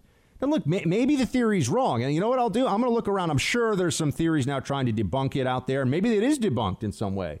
But it certainly makes sense when you look at the hot spots. And I've been talking about the subway all along as a major problem here. And there's a reason why producer Mark and I both st- started staying off of mass transit when this thing really spiraled out of control. But so the answer, Graham, is I got to look into it. I don't, I don't have a, a, a good answer for you. Uh, JJ, I just want to say something about the whole snitch sitch in Garcettiville. As of a year ago, the city of Los Angeles was running a $1 billion deficit, yet somehow he thinks he can afford to pay people to rat on those who aren't properly social distancing. I mean, the taxes on pot sales are approximately 50%, but I have no, in, no idea how he intends to foot this bill. Uh, also, I don't know if you have heard about this, but Garcetti has simply started taking over hotel properties and using them for the homeless. I have heard about that. Furthermore, Comrade Newsom, I, li- I like this guy, JJ. Comrade Newsom has also started shaming other cities and counties for not following his example. While I live near Los Angeles, the hotel I work at thankfully is still in Orange County and has not yet been endangered by this reckless, fiscally irresponsible policy. Given that the situation does not fall under eminent domain, how can Garcetti or anyone else justify the seizure of property? Who will pay to have the hotel staffed and policed? Who will pay to have the properties deep cleaned and sanitized, sterilized if they can actually evict the homeless squatters after the crisis abates? I'm a born and raised Californian, but I am seriously fed up. Sadly, I'm not in a position financially to be able to move, but we'll definitely start a fund toward that goal as soon as may be. Well, JJ, you've always got a home in the hub, my friend. Great, great note. Thank you so much for writing into us. And I don't have answers. You're asking great questions. I don't have answers. I don't. I don't pretend. Unlike some other uh, smarmy, self-important, and nasty radio hosts, I don't pretend to have all the answers. I just have a lot of them. Uh, and as for uh, Garcetti and how he's going to justify this, we're seeing a lot of government power that's taken into people's hands right now where the only justification is because I said so. That should be troubling for people. That's a troubling precedent for the government to set, isn't it? We should think of this and think of what it really means when the government can do that. It is, it is a concern that we should all share. You're in the Freedom Hut. This is the Buck Sexton Show podcast. All right, more roll call. Justin. Hey there, Buck and Mark. The interview with Jack Carr the other day got me thinking of comments you've made several times. Buck, you really need to get your pistol permit.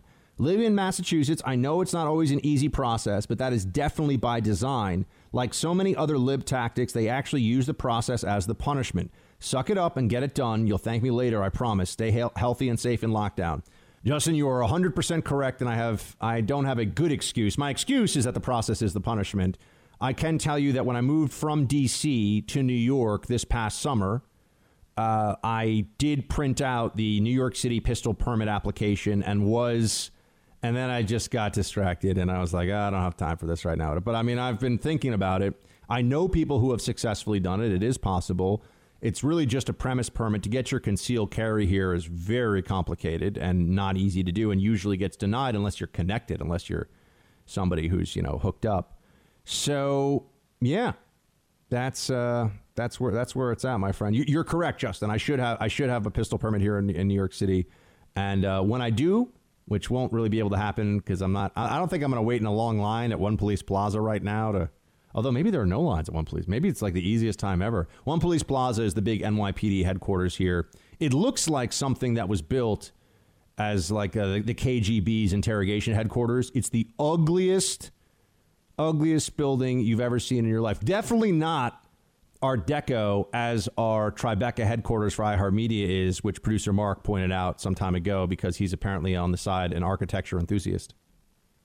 Yeah, big architecture enthusiast, even though the only architecture I see right now is the inside of my apartment building. well, do you, do you have any kind of a you got a, you got a view? Can you see can you see water or something? Yeah, there's like a swamp and some oh, you, train you have tracks. do you have Meadowlands kind of view? You know the yeah Meadowlands type of view, and I get a lot of train horns. You would be you would be driven nuts because there's a train horn every five to ten minutes. When I lived in college, we I I when I, where I was in college for one year was fifty yards from an active railroad track, and you know at I, I don't understand why they blow the horn. There's no gate crossing here. It drives me nuts.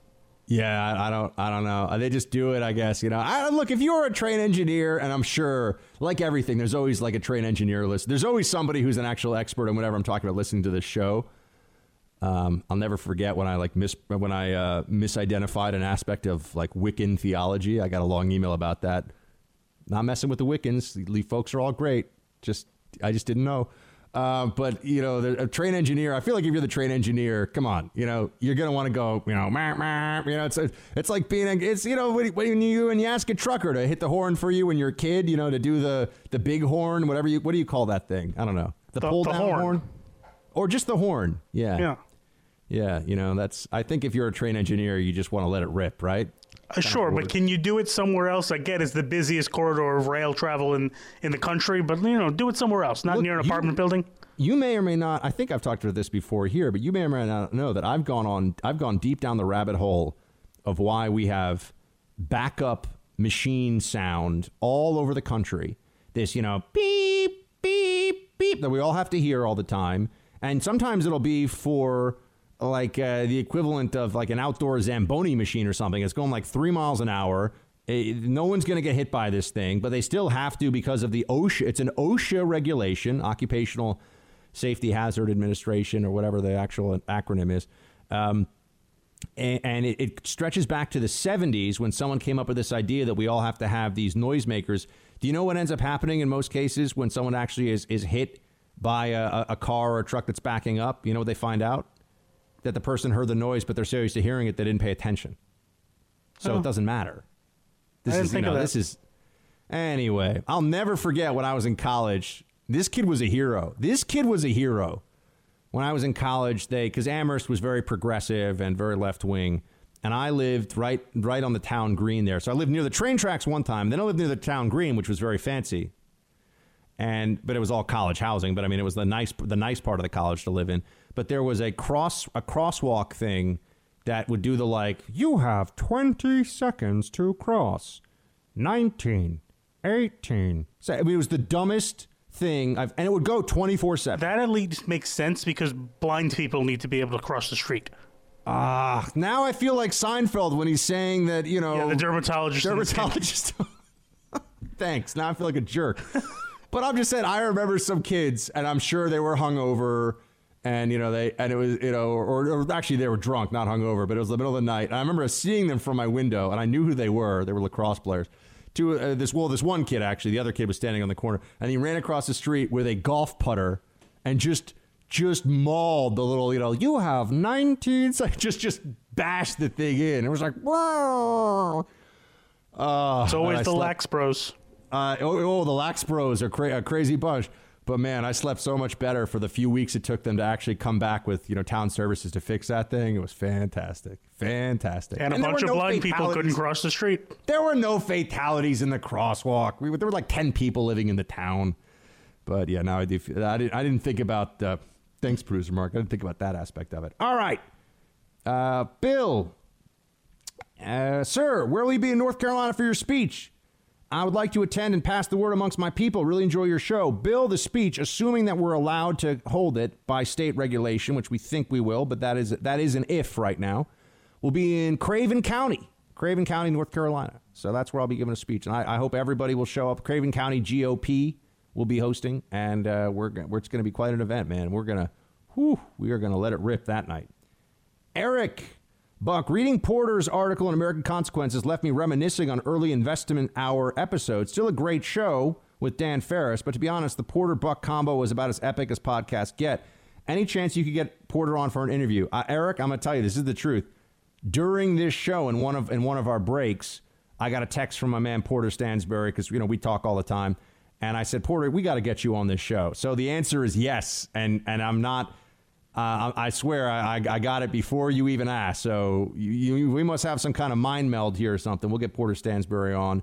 And we'll do a longer form with him too. I, I hope you've all been. Producer Mark, where should people go to hear the podcast extras, to watch our videos? The, please uh, please the, tell them where to promote the things. The podcast extras are the same place you get this podcast. It'll come in the same RSS feed. So everywhere, iTunes, uh, excuse me, Apple Podcasts, the iHeartRadio app, Spotify, all that. And uh, on YouTube, it'll be youtube.com slash Buck Sexton. There we go. Please subscribe. Also share uh, what we're putting out there so people can see it. Tell other family members. That's a great way to expand Team Buck, and we gr- we really appreciate it every time you can do that. And uh, yeah, we're going to be doing some long form with Porter. We had uh, we have James Altucher today.